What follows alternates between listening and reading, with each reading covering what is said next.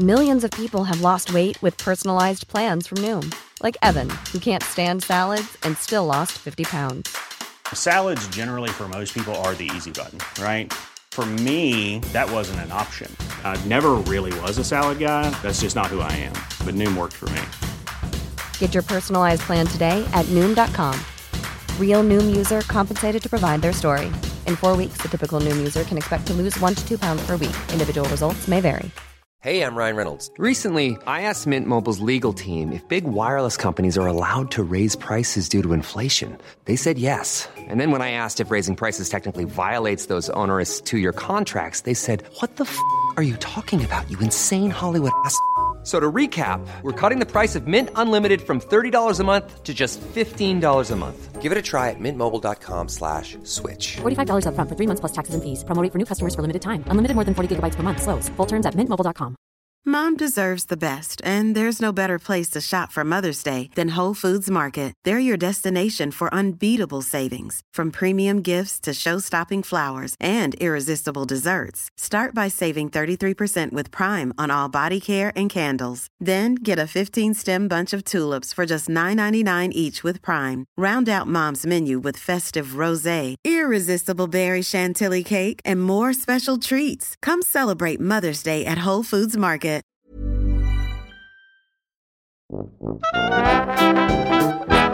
Welcome to Libromania, a podcast for the book obsessed from the Close Reads Podcast Network.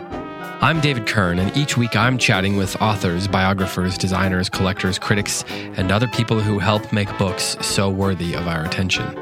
This is chapter 19, in which I chat with Dr. Christopher Hull about Graham Greene's mysterious life as an international spy, while also writing some of the most beloved books of the 20th century, including Our Man in Havana, one of the handful of novels he referred to as his entertainments.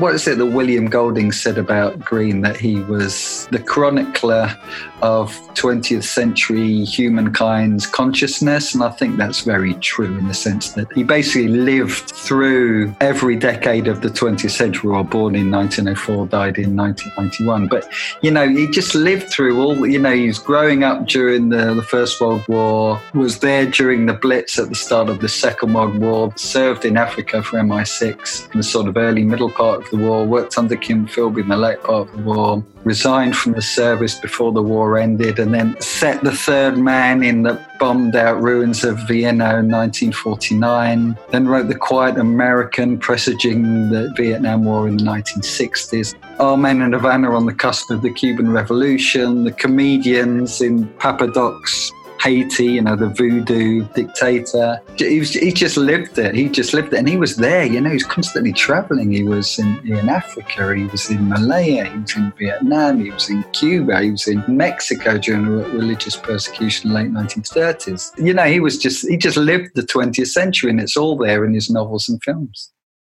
For readers of a particular bent, the names roll off the tongue. John Buchan, William Somerset Maugham, Ian Fleming, Eric Ambler, John Le Carre, Frederick Forsyth, Len Deighton, Alan Furst.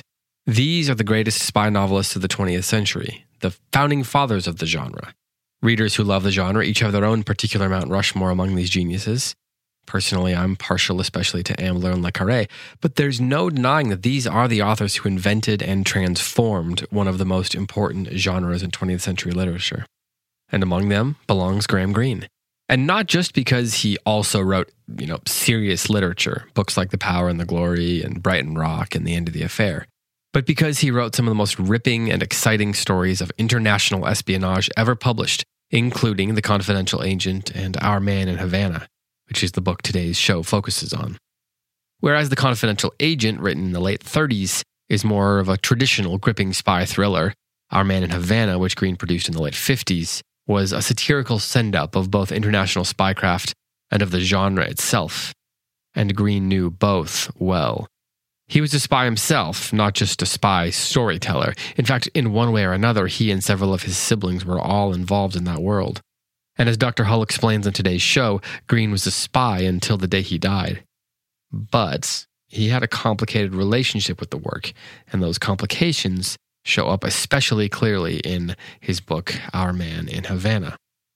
Dr. Hull explores those complications in his own new book, Our Man Down in Havana, the story behind Graham Greene's Cold War spy novel, which tells the story of Greene's novel, where the idea came from, how it evolved, and how it was influenced by Greene's various adventures, affairs, and political machinations. Dr. Hull is a senior lecturer in Spanish and Latin American Studies at the University of Chester. His research focuses on British interactions with Latin America. He first visited Cuba in 1997 and has traveled extensively around the island during 17 further visits, often in the footsteps of Graham Greene. Recently, I chatted with Dr. Hull about his book, why he loves Graham Greene, and why Greene's story is so interesting.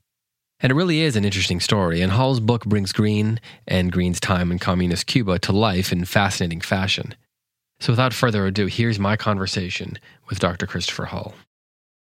So we know that Graham Greene was enthusiastic about espionage, about spycraft, about all those sorts of things. He wrote multiple books about it. He was engaged in himself for much of his adult life. Where do you think that that uh, interest came from originally?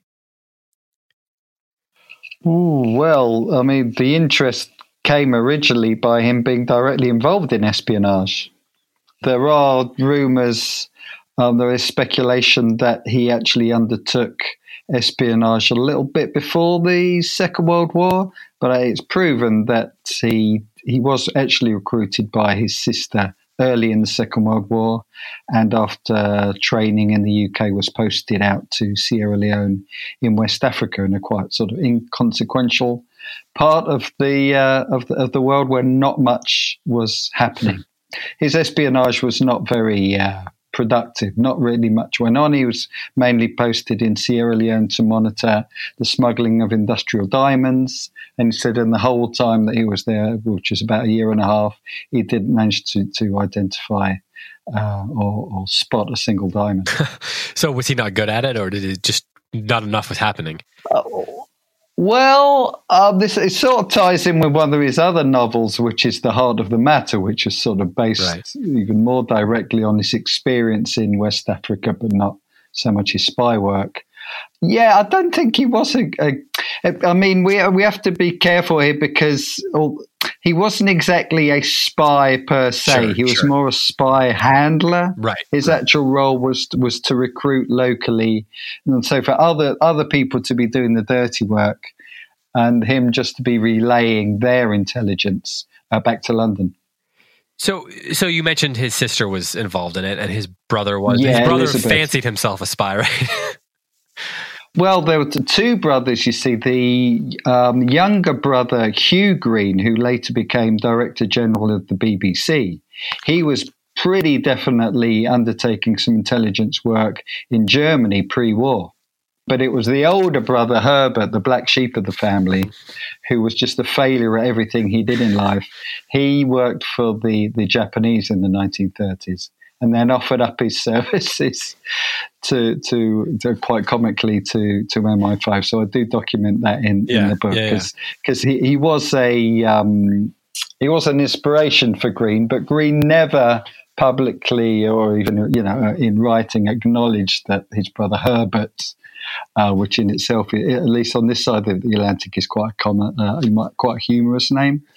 Um, Herb to call somebody a Herbert uh, I think this this started in the 1960s actually, but um, huh. to call somebody a Herbert is to call somebody a fool. It's a bit bit bit bit of an insult. Huh. Um, but yeah, he, he, he, his espionage was was just a complete joke. Um, but like I say, Great Greene never never alluded to to, to, to, to this, but I think it's pretty clear that he was one of the one of the inspirations that, that went into his the character James Wormold in Our Man in Havana a couple of decades later. So three of the Greene siblings were legitimately involved in in espionage. They they and they were they were not frauds. And then one of them fancied himself a spy and was and wasn't good at it. He was he was a he was a fraud. Yeah, well, the brothers and then there's a sister. So there's, there's three brothers and the sister. There's, there's four of them actually, if you include you know including Graham Greene. Oh right, right, right. But so it's a family thing. How does it happen that the entire that all of these Graham these Greene siblings became wrapped up in this? Is there something about the Greene bloodline that made them all adventure seekers or something like that? Oh well, um, Well, they're definitely a talented family. Sure, definitely yeah, a talented fam- family with, with the and an intelligent family with the exception of Herbert, who was the odd one out. Poor Herbert. It's, that's a good question. Why did why why, why did they? That there was an uncle, wasn't there? I mentioned him in the book. Another Graham Greene who had worked in the sort of early. Uh, you know, I mean, the intelligence services weren't that long standing when Greene joined. Um, so there was an uncle who'd been involved. So maybe maybe it did literally uh, run in the blood. I think they were quite good at it.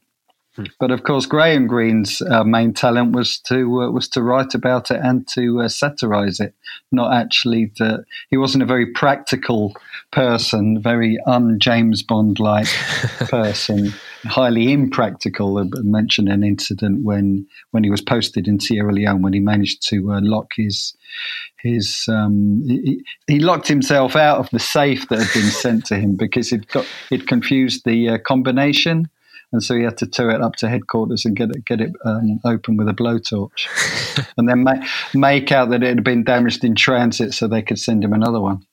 So, do you think that in some ways Greene sort of saw a fine line between himself and his brother, who his brother who actually kind of was bad at it, and Greene who recognized in himself maybe some of the potentiality to to to lean that way a little bit. Is it possible um, that yeah, I'm not sure if he saw that in himself. I'm not sure if, if he would have made that comparison. I think obviously his his brother Herbert had made a real hash of spying and made a fool of himself, yeah. embarrassed himself, slightly embarrassed the family. For sure, Greene mentions in his second autobiography, Ways of Escape, that he came across people both in Sierra Leone and back in London who we realised were fabricating reports um, with the objective of, of earning more money. And this was particularly pronounced when the people that they were working for, be it the Germans, well, especially the Germans, when they realized that, that, that, that Germany was going to lose, you know, they tried to extract as much money out, out of them before the war ended, you know, before, before, the, before the source of funds dried up. Right, right, right. So one of the things that I was thinking a lot about as I was reading your book is, as you mentioned, Our Man in Havana is a satire. Um, and mm. he wrote The Confidential Agent and other books that are mm. related to the topic of espionage. And he called mm. them, what did he call them? Ent- entertainments, is that right? Entertainments, that right? Yeah, he had a group of, of books that he defined as entertainments, although the de- sort of definition became a bit hazy as he oh, um, oh, right, yeah. progressed and, and, and he stopped talking, he, he, stopped defining them in those terms. But yeah, mm. Our Man of is very much one of his entertainment. So, so he calls them that, and in some ways, at least earlier in his career, as as you just alluded to, it, it seems like maybe he doesn't see himself as pursuing. Uh, well, I don't know. Maybe I'm speaking too soon here, but the idea that there's a difference between those quote entertainments and the sort of higher brow literature that he was writing, such as in the Power and the Glory. Do you think he was out to write to sort of transcend that, you know, sort of the Ian Fleming type of work and write great literature in the spy genre, and and thus his coining them as entertainments was meant to be sort of a tongue in cheek phrase, or or was he genuinely thinking about himself writing entertaining genre fiction that was of a different ilk than the highbrow literature he was writing? It's difficult. Oh, oh, it's interesting that you mentioned Fleming, and I mentioned Fleming a couple of times, both at the beginning and the end of the book. I don't right, think yeah. it's a coincidence that he called his spy James. Um, of course, we're talking about 1957 when he started to write Our Man in Havana. Um, trying to remember the year that Casino Royale was published, 1953. If I'm, I think I think I'm correct in saying, and people have been quite critical of um, Fleming. Jo- uh, yeah. John le Carre certainly late. Uh, you know, we're talking about 1960s when John John um, le Carre's um, career as an author really got, got, got going and start become successful. You know, really denigrated what he's what Fleming had done with um, in portraying espionage, and I, think to a certain degree, to, to, a certain degree, Greene is both satirizing the world of espionage, but also um, Fleming's sort of very glamorous and actually very unrealistic take on on uh, espionage. I hmm. think that that's one of the most interesting things about Our Man in Havana. um, and I hope I bring that out in my book and people come to see that by the time they finish it, is that it is just how ridiculous um, the world of espionage is, and, the, and, and Greene portrays it in that way, but actually how the ridiculous side of espionage is actually a lot closer to the mark, a lot truer than um, than Fleming's quite glamorous take on espionage. Mm. So did did Greene think that Fleming's work was actually problematic? Like, did, did he think I, that Fleming was doing an injustice? Yeah, I've never seen him. I, I haven't seen anything that he's written or said sure. to say that. But that, to me, that comes out in Our Man in Havana. Hmm. Hmm. You know, because James Wormold is the antithesis of of uh, James Bond. You know, James mm. Bond drives. Uh, I think it's an Aston Martin, and there'll be there'll be James Bond experts listening to this. They'll say that's wrong. They, you know, he's he's always driving. You know, very smart, uh, fast, expensive cars, and, and James James Wormold drives a, a, a sort of old clapped out Hillman. um, even their even their cocktail of choice is different, right? Yeah, and you know, and, and James Bond sleeps with you know lots of uh, you know extremely beautiful women from various nationalities, including other spies. And Greene sort of inverts that, and the yeah. the main lady in Our Man and Havana is actually his daughter, being seduced by a, a police captain on on the payroll of of uh, the Cuban dictator. So he sort of invert, he inverts everything. So I'm sure that he that, that, that there is some um, allusion there to, uh, to to James Bond and Ian Fleming. Hmm. Did they ever? Did they know each other? Fleming. Yeah, they did. Yeah, they did. They, they did know each other. They did know each other. Of course, they'd both worked for British intelligence during the Second World War. But Ian Fleming for naval intelligence, and Greene in Africa, and then under um, Kim Philby back in London. So quite different sort of experience during the war. Fleming was, uh, you know, unlike Greene, quite a practical person and, and had you know seen or been involved in some of the um, some of the skullduggery that he later transformed into fiction in the James Bond series, whereas Greene's actual experience of intelligence was generally mundane. Mm. You, have you read Eric Ambler? Not so much. No, no, I'm not very familiar with the with his work now. Okay, because I was going to ask if you. I mean, Greene's always he's always got a blurb on the Ambler books saying that how great Ambler was, and sure. I was wondering, Ambler was writing earlier. I th- well, I think yeah. his career ended in the 50s or something like that. Sure, but he wrote sure. a lot in the, the 30s and 40s, and he in a lot of Ambler's work. There's a lot of things like arms dealers and regular sure. businessmen who get caught sure. up in it. And it reminded me a lot of what you're describing when when discussing the actual history of the Cuban Revolution and the sort of regular business people that got involved in this international political intrigue.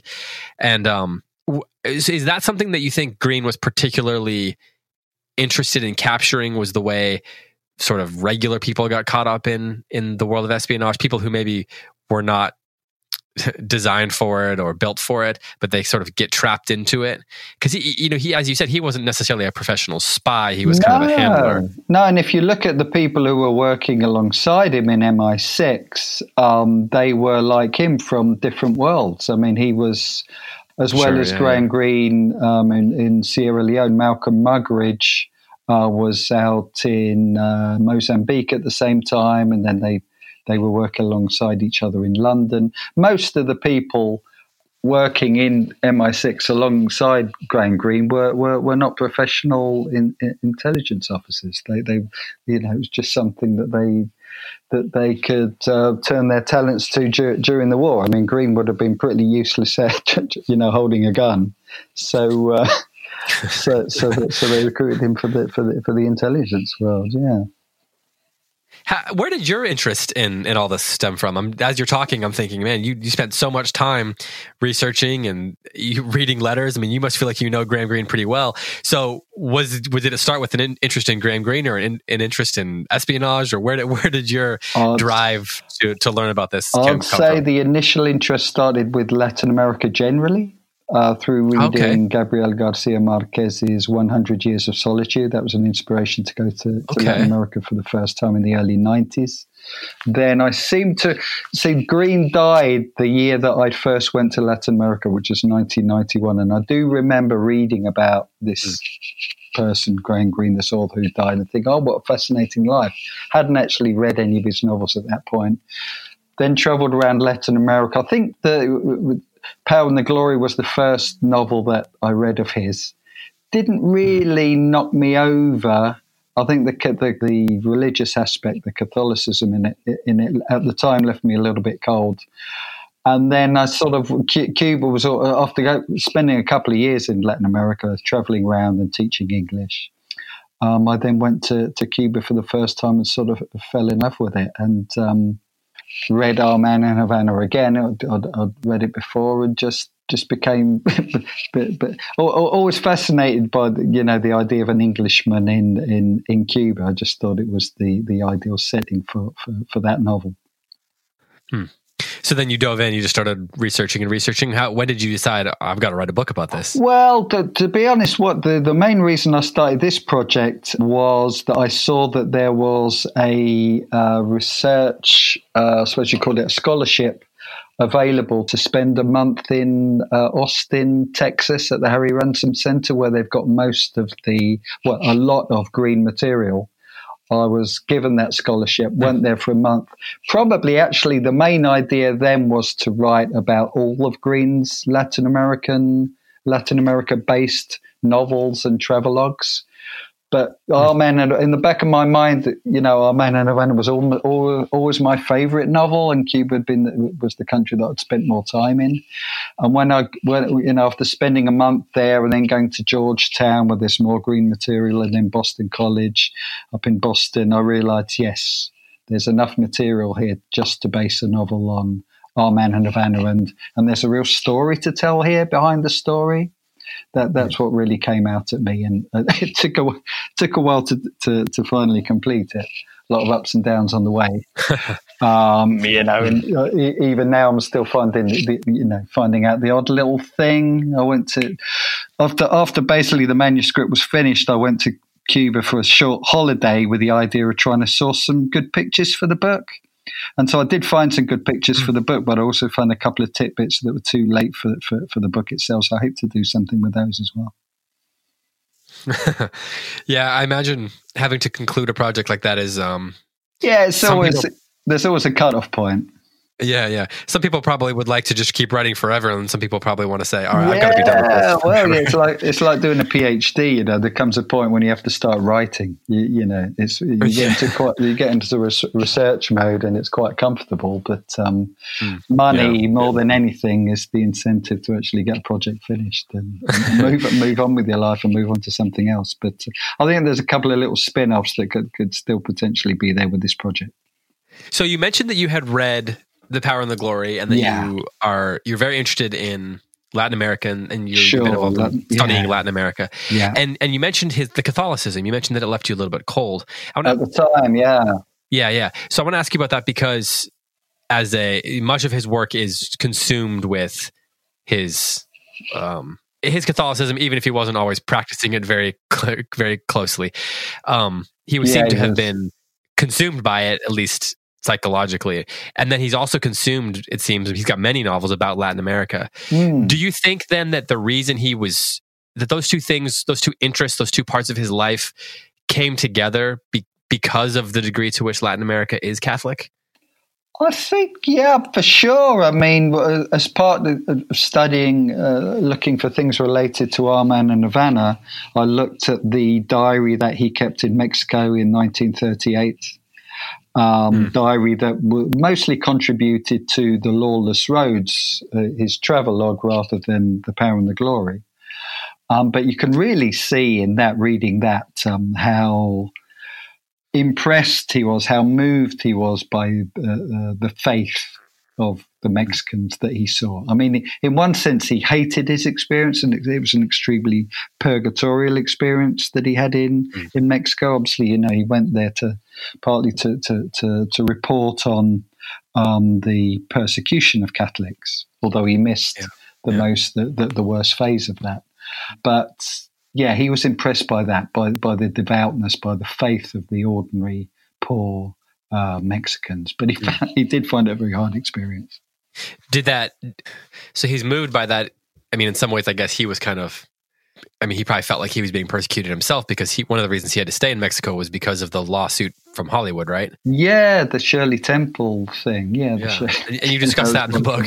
Yeah, but but as I, as, as I also you know you know uh, uh, we what we have to mention as well as his um, Catholicism is his manic depression.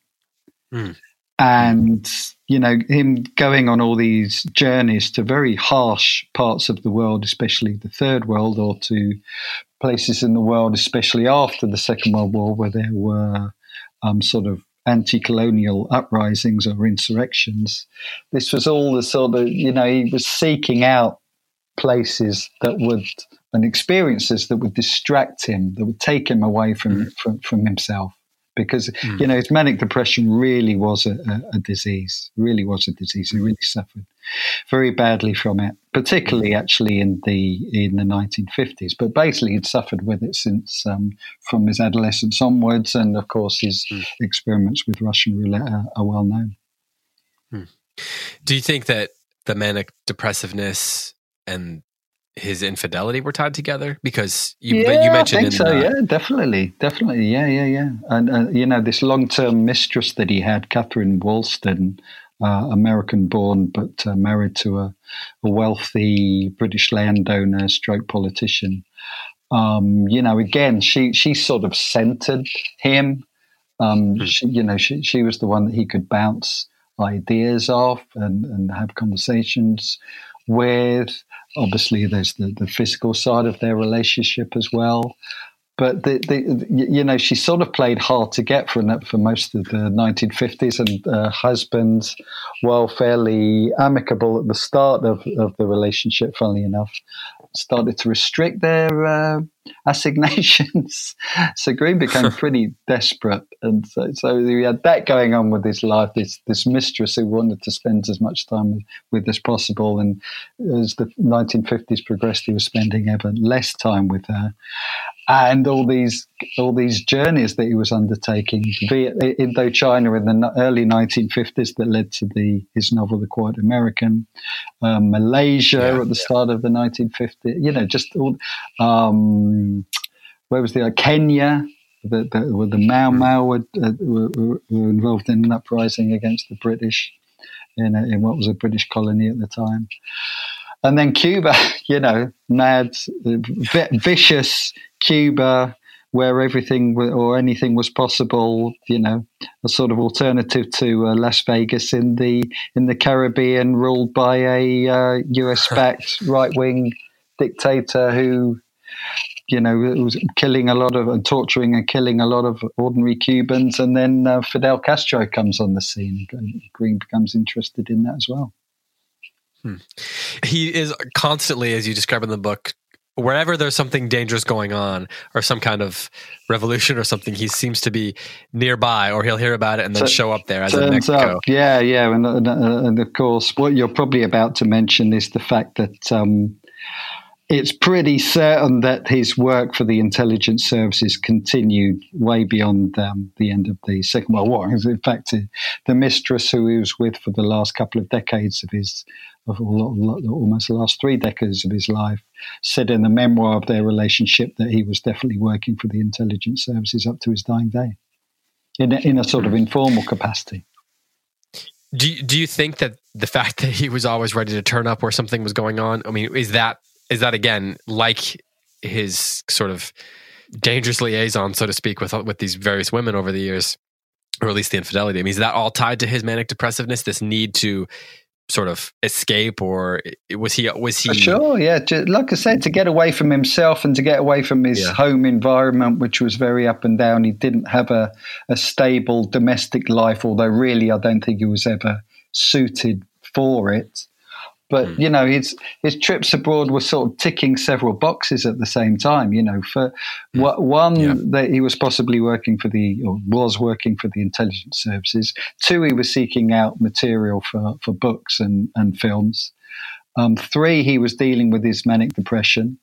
Four, in a lot of a lot of his foreign trips, he did have liaisons with with one or other of his mistresses because he didn't just have one mistress; he had a quite complicated uh, personal life.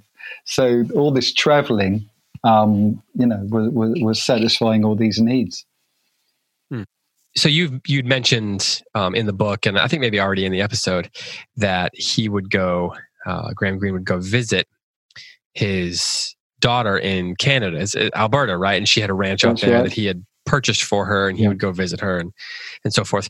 What kind of a parent was he? We know that his family life was obviously complicated, um, but what kind of a father was he to to these to these children, especially given uh, his work and the way he was constantly moving around and all that all that sort of lifestyle that he lives yeah, I think well, he was typical of his age, uh, born in 1904. So I don't think he was emotionally very attached to it, to his children. He's not not very attentive in the sense of not being the sort of father who who would play games with his mm. um, son and his daughter um, but certainly provided financially throughout his life and obviously left them a lot of money after after he passed away. So he's mm. very good in that sense. Mm. You mentioned it might have been uh, part of the generation.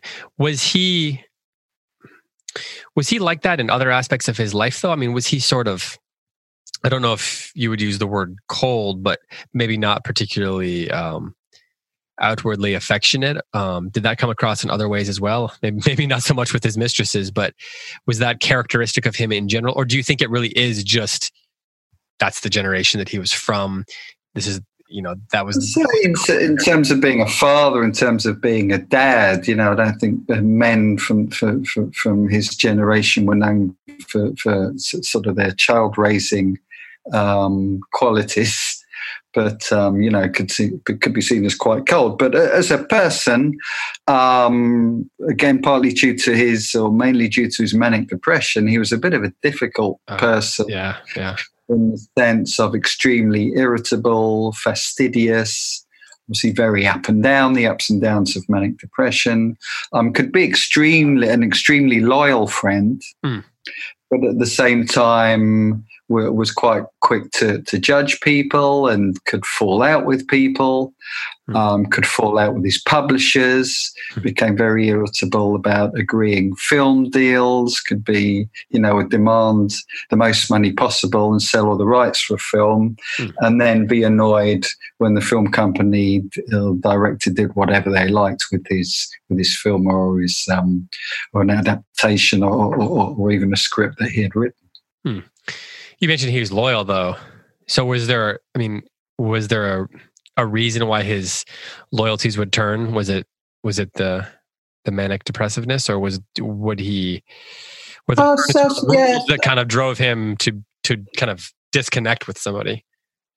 Yeah, well, it's funny. I mean, loyalty is a funny thing. I mean, the, the thing that, that crops up in the novel Our Man in Havana is, is this issue of loyalty. You know, should you be loyal loyal to people or should you be loyal to your country? And according to, to the novel and to Greene's own beliefs, you know, loyalty to people trumps over loyalty to one's country. And, and, in fact, loyalty or exaggerated loyalty to one's country um, uh, um, can cause wars and that sort of thing. So, mm. so um, there's that sort of uh, moral question enters enters there.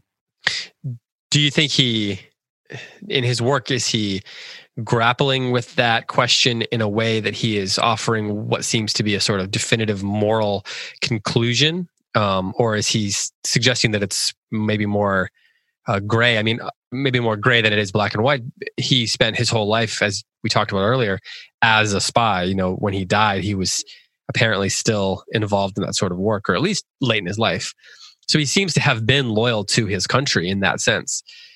Yeah, loyal, loyal to his country, loyal to I think the uh, British intelligence services. Mm apparently on the face of it loyal to Kim Philby, but perhaps not actually in the end.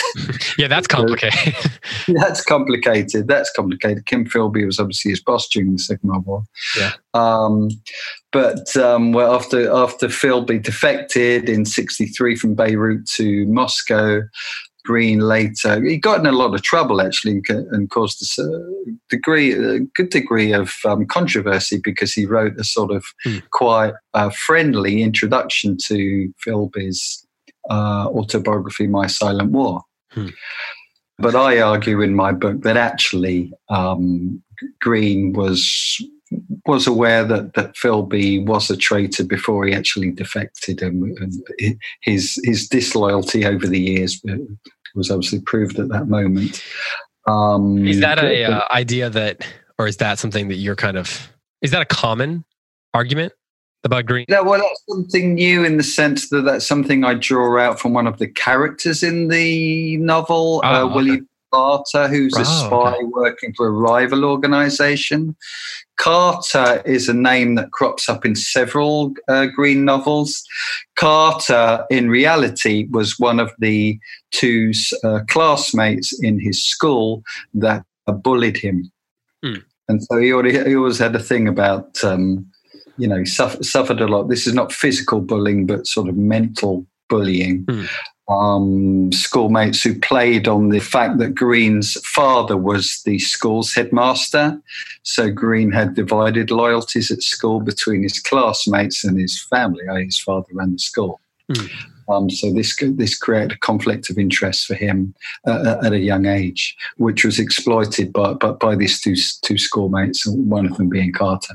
Mm. So I argue in the mm. in the in my book that Carter in Our Man in Havana is actually there are aspects of Carter which uh, come from Philby.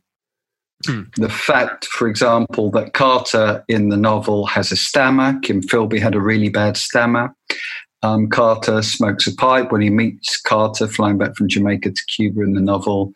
Uh, Carter is smoking a pipe. Philby smoked a pipe. So, and the mm. fact that Carter's huh. working for the other side in this the novel. interesting. Um, so 1957, 58, when Greene wrote the book, it was published in October 58.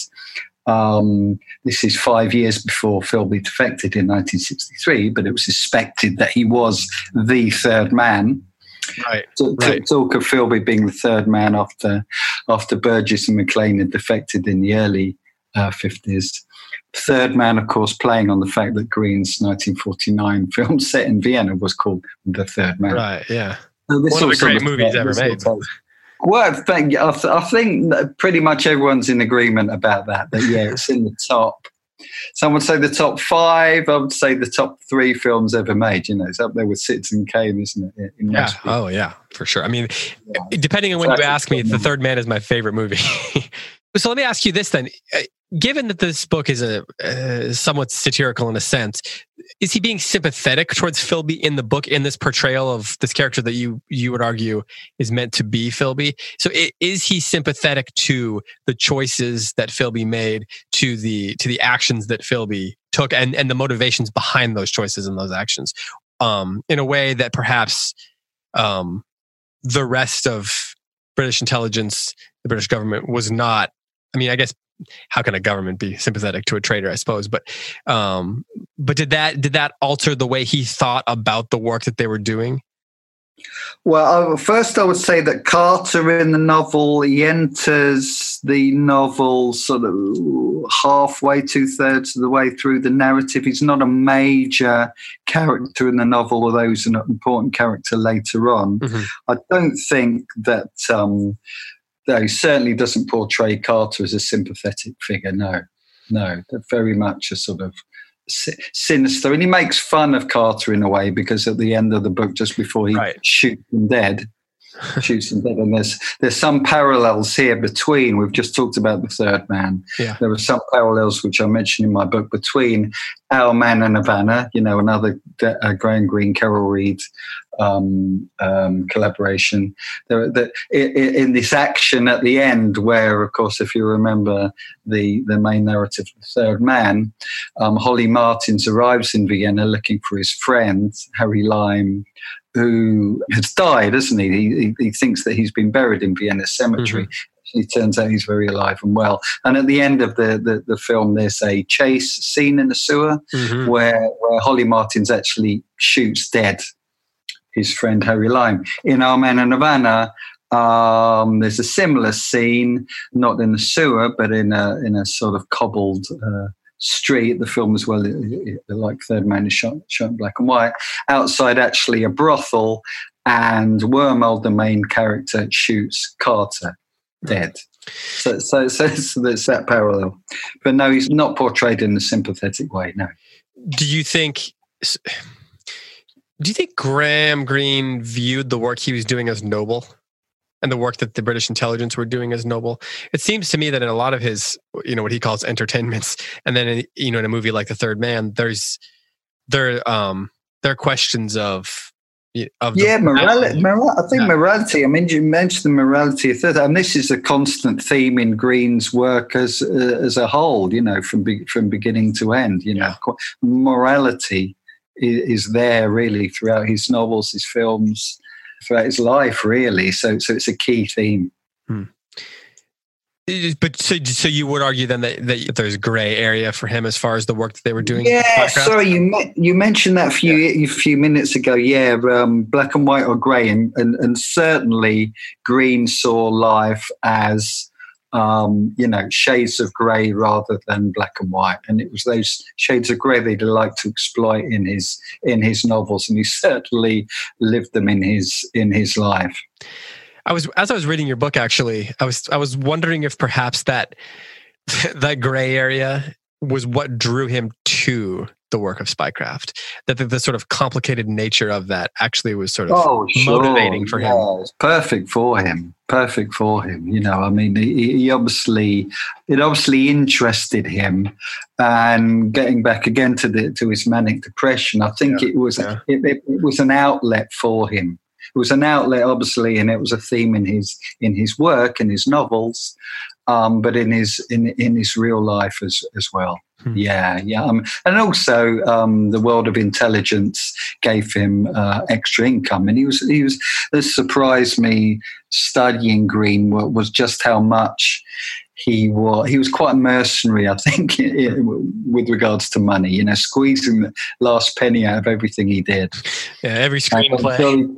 I'm sure he did the same with MI6 as well in terms of them paying, paying for them financing a lot of these trips or partly financing them. But he, whether they were financing his trips or not, and there's no, unfortunately, no paperwork, no paperwork that I've unearthed because the MI MI6 files are very much closed. Yeah, yeah. Um, it says that, but it's pretty evident that um, that that they were that they were. And when they weren't paying, he still he was still keeping his eyes and ears open. Whenever he was yeah. traveling around the globe, um, and he, and he, tr- he, visited many trouble spots around the world, the east and west, and north and south. He, he, he had his eyes and ears open. Mm. It does seem to me that people th- that a novelist or an artist in some way was would would make for a a useful spy. There's an Eric Ambler novel where actually one of the main characters is a photographer who they hire as a as a spy. Um, yeah, you look at how many novelists became, or how many well novelists became spies, or vice versa, over in the 20th century. Sure, there's a whole list of them. Yeah. Oh, Somerset Maugham on your side of the Atlantic. Uh, Hemingway did, did some intelligence yeah. work, didn't he? FBI in Cuba during the Second World War, not very successfully, but again, it was a bit of a lark, a bit of a game. Yeah, yeah. But it played quite well, and it was an interesting diversion. It was an interesting diversion, yeah. and Greene certainly sought those diversions from from his from his manic depressive self. You know, it's interesting because I'm a big Le Carre fan, and I was, mm. but in a sense, you know, you read um, The Spy Who Came In from the Cold, for example, and and a lot of his stuff was written after he left I mean, as far as I know, I mean, yeah, I don't think he worked for MI6 for that long, really. And, and it seems like he became disillusioned with that gray area and then left and produced fiction that kind of processed that and challenged the sort of ethos of spycraft. Whereas Greene, it's like the opposite. That that gray area was what was what motive was what drew him to it in a sense. Yeah, that's, that's yeah, it. yeah, yeah. No, no, I think it was a real blessing for him, you know, and um, you know, his actual official service, of course, of course this is not publicised at the time, was quite short. Yeah. Um, but like you know, they, he kept up these contacts informally for, for, for according to, to the the last long term mystery of his life until the day he died. Hmm. Well, okay, so a couple more questions here before I let you go. Um, where do you think that Our Man in Havana, which you've studied so closely, ranks in the the Graham Greene canon? There are obviously screenplays. Um, there are there's the, there's the essays and the journalism that he wrote, um, and then there Yeah. are so many so many novels, many of which are very can be considered you know very highbrow literary works, The Power and the Glory, The End of the Affair, and so forth. In some ways, in my opinion, Our Man in Havana seems to bridge the gap between his highbrow literary you know quote unquote literary stuff and what he called his entertainments.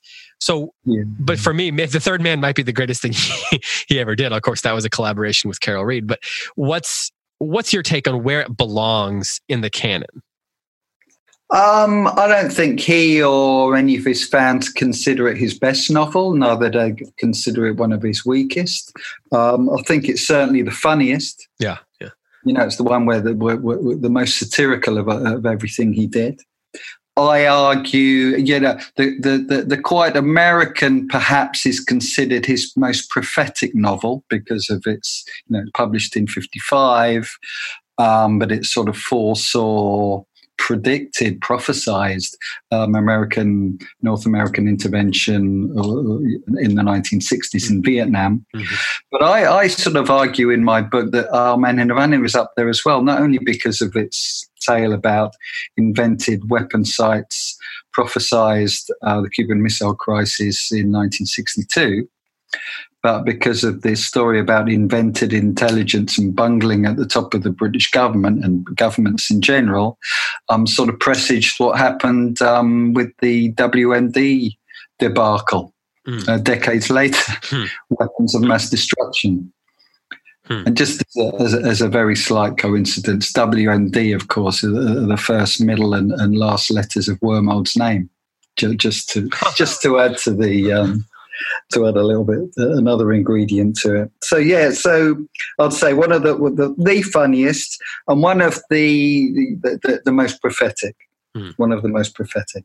But yeah, in terms of rank, I would say you know somewhere in the middle. What's your uh, what's your personal favorite favorite Graham Greene novel or work? Well, uh, my my personal favourite is Our and Havana because Oh, it's right, set okay. in Cuba, and I have this sort of long-standing connection to Cuba. I, I, also, its ex- its um, exoticness Mm. sort of appeals to me with the exoticness uh, of um, Cuba in general. Let's see. Um, well, in terms of his, well, you know, you mentioned the Third Man. The Third Man's definitely the best film. no Right, doubt yeah, about yeah. that at all. And actually, when you think about it, that not many of the films were that successful. Uh, for me, Brighton Rock is the second most successful film. What do you think is his greatest novel? If you just separate kind of your own taste. Yeah. Uh, well, see, you see, Greene never considered himself great or any of his novels great. You know, and the, you know, he didn't consider himself a Tolstoy or a Dickens. and I think he was right not to. You know, I mean, he's he's, he's not not right up there. What is it that William Golding said about Greene that he was, you know, the the chronicler of 20th century humankind's consciousness, and I think that's very true in the sense that he he basically lived through every decade of the 20th century, or born in 1904, died in, in 1991. But, you know, he just lived through all, you know, he was growing up during the, the First World War, was there during the Blitz at the start of the Second World War, served in Africa for MI6 in the sort of early middle part of the war, worked under Kim Philby in the late part of the war, resigned from the service before the war ended, and then and then set the third man in the bombed out ruins of Vienna in 1949. Then wrote The Quiet American, presaging the, the, the Vietnam War in the 1960s and, and tragic American involvement.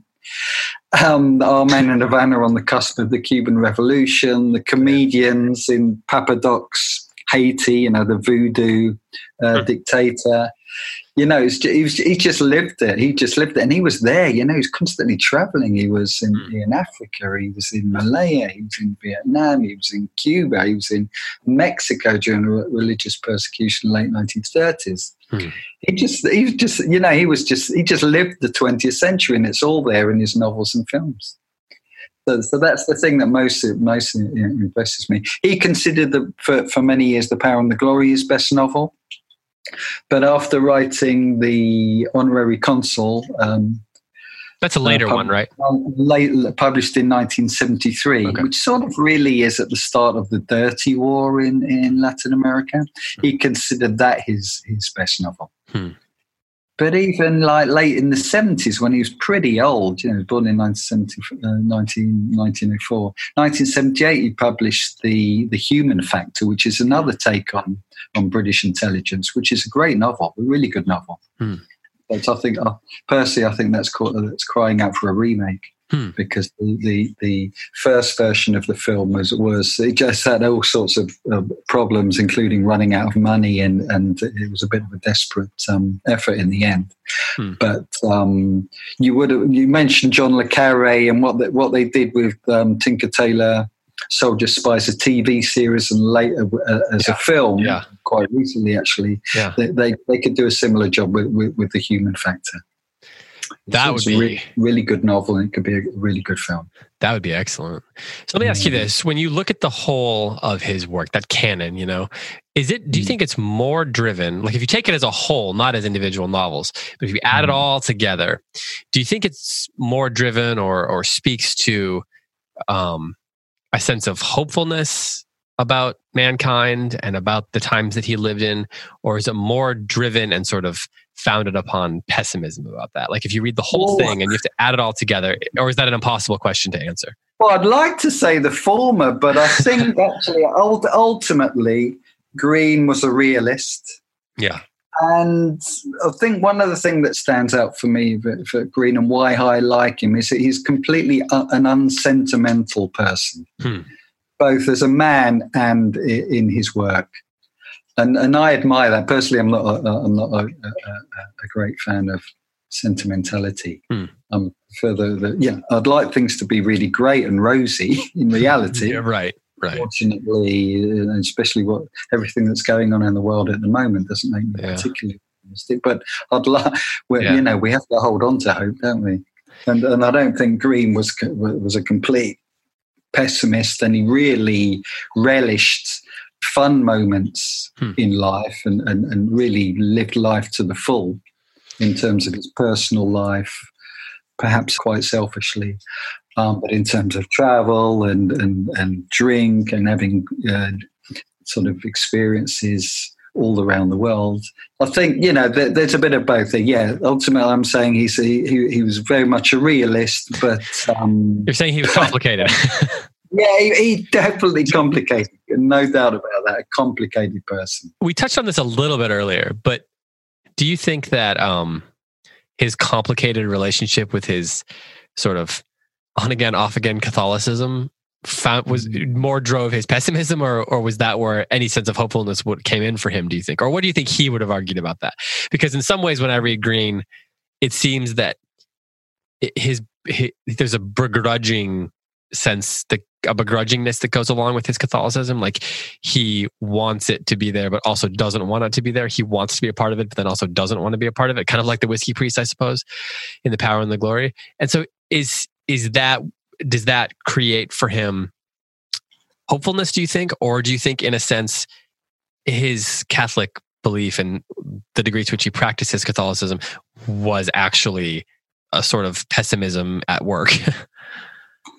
Ooh, I find that difficult, and I think you've summarised it better than I could. Um, I, I, I'm reluctant to make a judgment on that. Yeah, that's actually. fair. That's fair. I think, I think um, my my sort of conclusion about his Catholicism is that, that, that like other aspects of him, it was. Um, I don't think you can take it at face value, and I think to a certain extent he he liked it to sort of.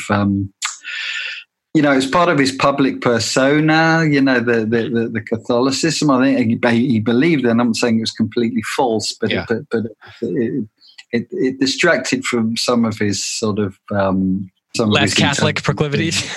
Yeah, yeah, no, uh, and and very much, and I'll say this at least once in the novel, very much a maverick Catholic, very unorthodox yeah. Catholic, Yeah. especially in the way that he lived his life.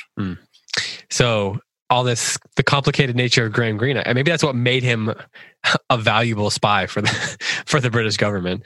Just the I fact that you didn't know what he was. I think he was. A, he was. A, he was an asset. He was an asset. He could really could, like that uh, Dutch beer of uh, um, Heineken, reach the parts that other people couldn't reach, and for example, reach the people and the situations that, for example, diplomats couldn't reach Mm. for all sorts of reasons. Mm. For all sorts of reasons. You know, the front was a sort of left-leaning uh, Catholic novelist, stroke writer, and sometimes um, correspondent, foreign correspondent, who could really get to the literally get to the front line of conflict, meet the people at the very top, including Castro, Omar Torrijos in Panama later in his life, Ho Chi Minh in the 1950s in Vietnam, and and speak to them on a sort of informal basis. Whereas, uh, you know, the, uh, somebody in the diplomatic world is always meeting somebody on a very formal basis, and maybe is not able to tease out the, the same information and see the same things that Greene could.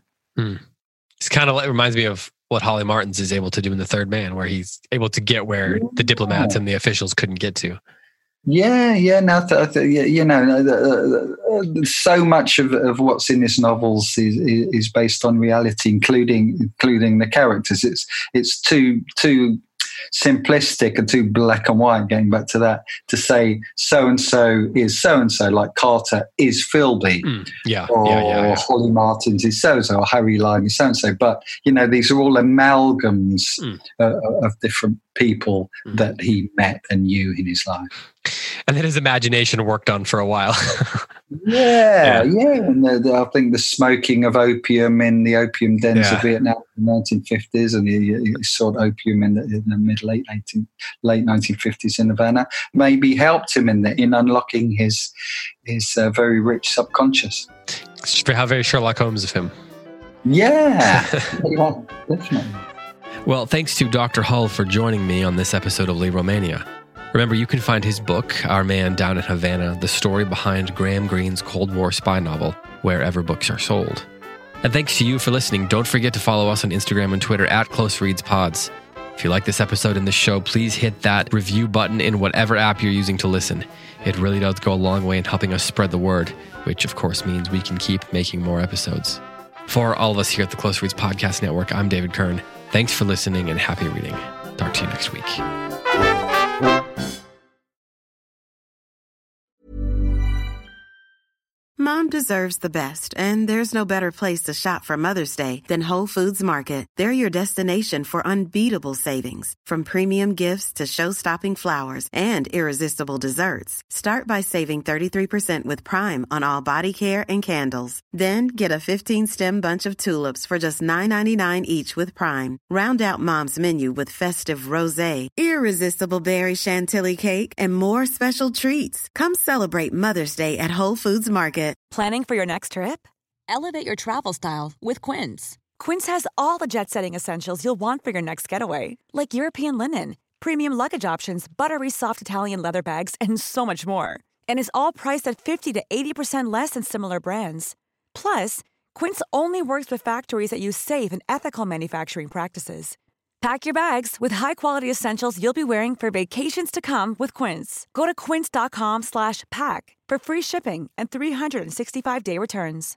Imagine the softest sheets you've ever felt. Now imagine them getting even softer over time. That's what you'll feel with Boll and Branch's organic cotton sheets. In a recent customer survey, 96% replied that Boll and Branch sheets get softer with every wash. Start getting your best night's sleep in these sheets that get softer and softer for years to come. Try their sheets with a 30-night guarantee. Plus, get 15% off your first order at bollandbranch.com. Code BUTTERY. Exclusions apply. See site for details.